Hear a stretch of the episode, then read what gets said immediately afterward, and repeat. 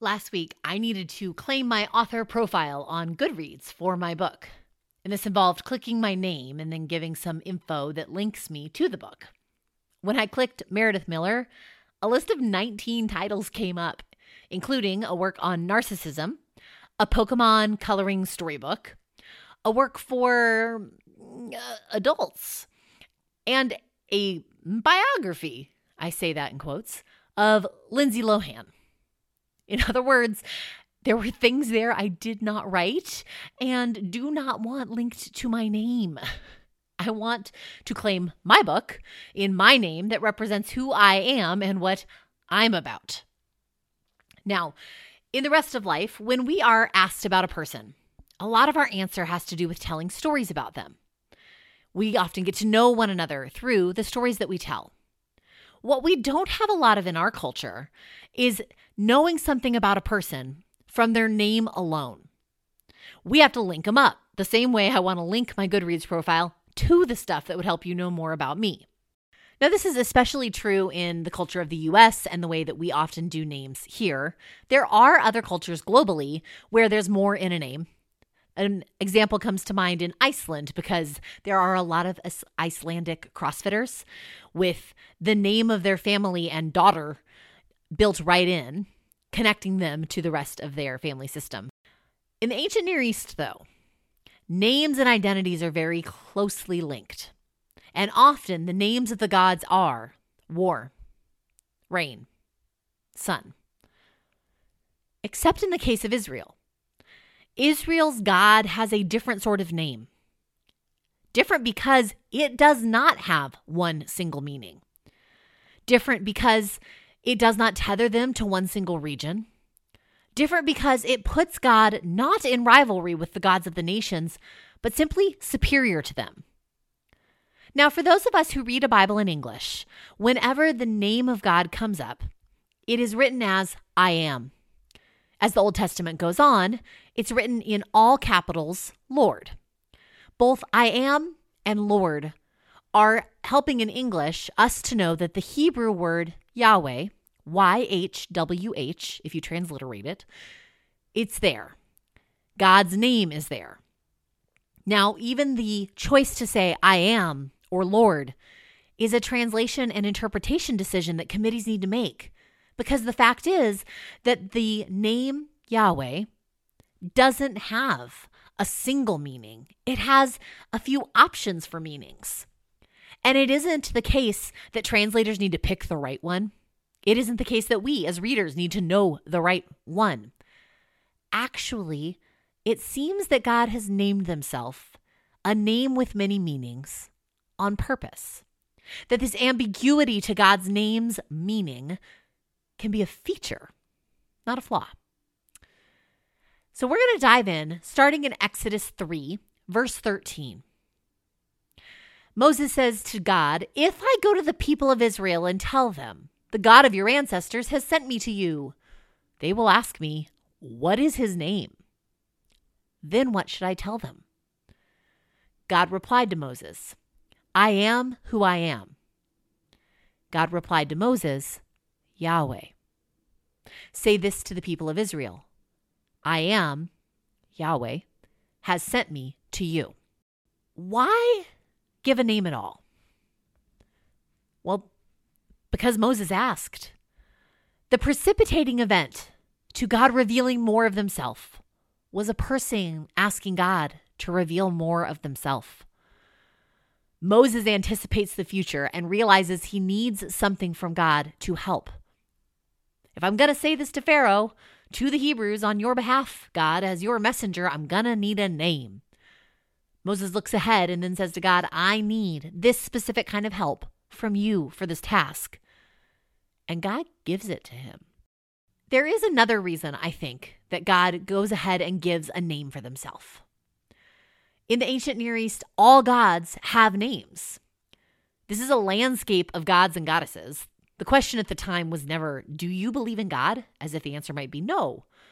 Rather, the question was, Which gods do you trust in? Gods, plural.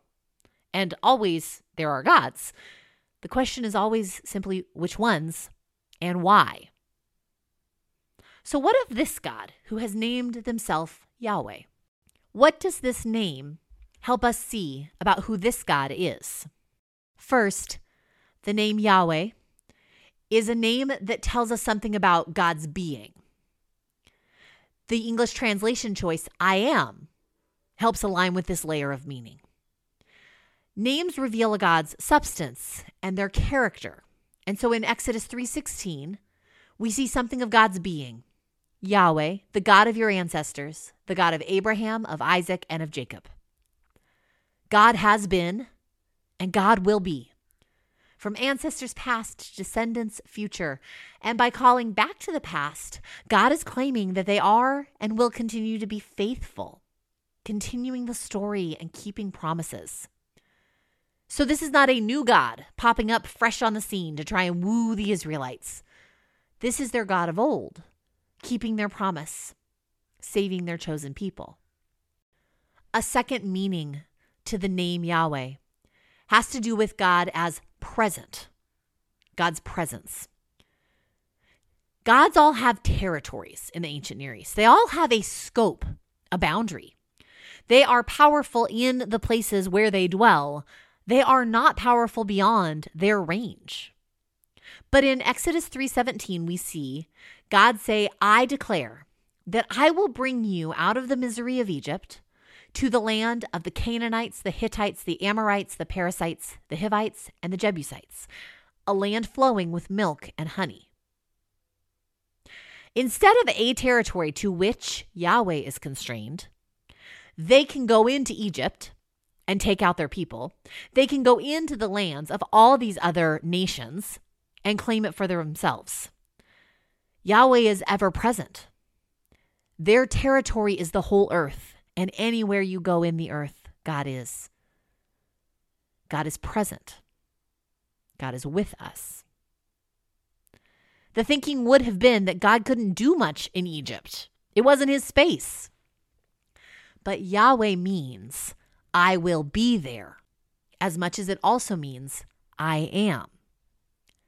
It is a name that means being, it is a name that means presence. Yahweh is also a name that means action. God answers Moses' many objections along the way by promising to take action. And the action that God promises to take cues to a specific reality in contrast to the ancient Near Eastern gods. All of those gods live in rivalry to one another, you see. But I am has no rival. All the gods have rivals, but Pharaoh, this potential rival that is on the horizon, won't stand up to Yahweh. Exodus 3:20 God says, "I will stretch out my hand and strike Egypt with all my wonders that I will perform in it. And after that, Pharaoh will let you go." I will bring this people into such favor with the Egyptians that when you go, you will not go empty handed. I will take action. When it's all done, there's going to be a shared story for the people of how their Yahweh God was with them. And this Yahweh God met all of Moses' present objections with future promises that would be realized and become the identifying story of the people. It's not only, though, the identifying story of the people, it is the identifying story of God. One scholar put it this way Ours is a God with a narrative name. You cannot explore what Yahweh means without telling the story. And as you tell the story, you reiterate who God is, their being, what God's done, their action, and how God was with us, their presence. Yahweh is I am. Yahweh is I will be there. Yahweh is I will act. Our God names Himself with a name like a gem, many facets, many sides. Not just one thing, I am, though the English translators needed to pick something, and they're not wrong in that, but many things. Yahweh, I will be. Yahweh, I will act. And in this multifaceted name, this narrative name, we get to see how God is constant. consistent in character, and also how God is freed and flexible to be and do more than might ever have been imagined. To be able to act in new ways, to do new things. God won't change, but God will also not be boxed in. And so, to every objection of Moses is a future promise that will show I am, I will be there, I will act. When we were together live, the practice we engaged in together was breath prayer.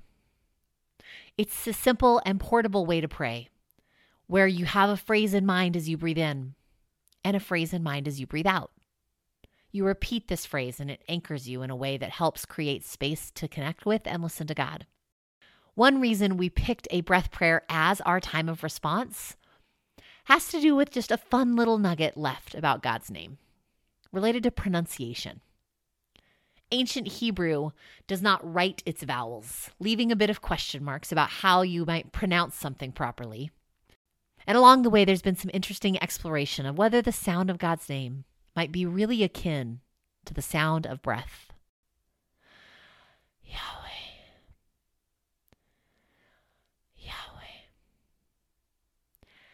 The image can be really helpful if we pray a breath prayer, simply because it reminds us of God's nearness.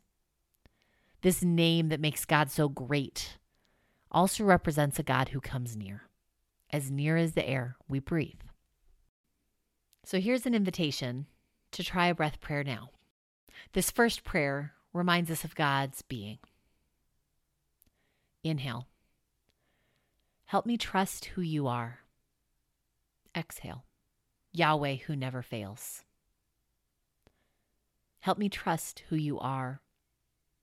Yahweh who never fails. A second prayer focuses on God's presence. Inhale. May I feel you near me. Exhale. Yahweh who's always there. May I feel you near me. Yahweh who's always there. And this third prayer focuses on God's action. Inhale, be my help and my Savior. Exhale, Yahweh who delivers. Be my help and my Savior. Yahweh who delivers. May Yahweh God, who is, who will be there, who will act, show themselves to you more and more this week as they lead you in love. Amen.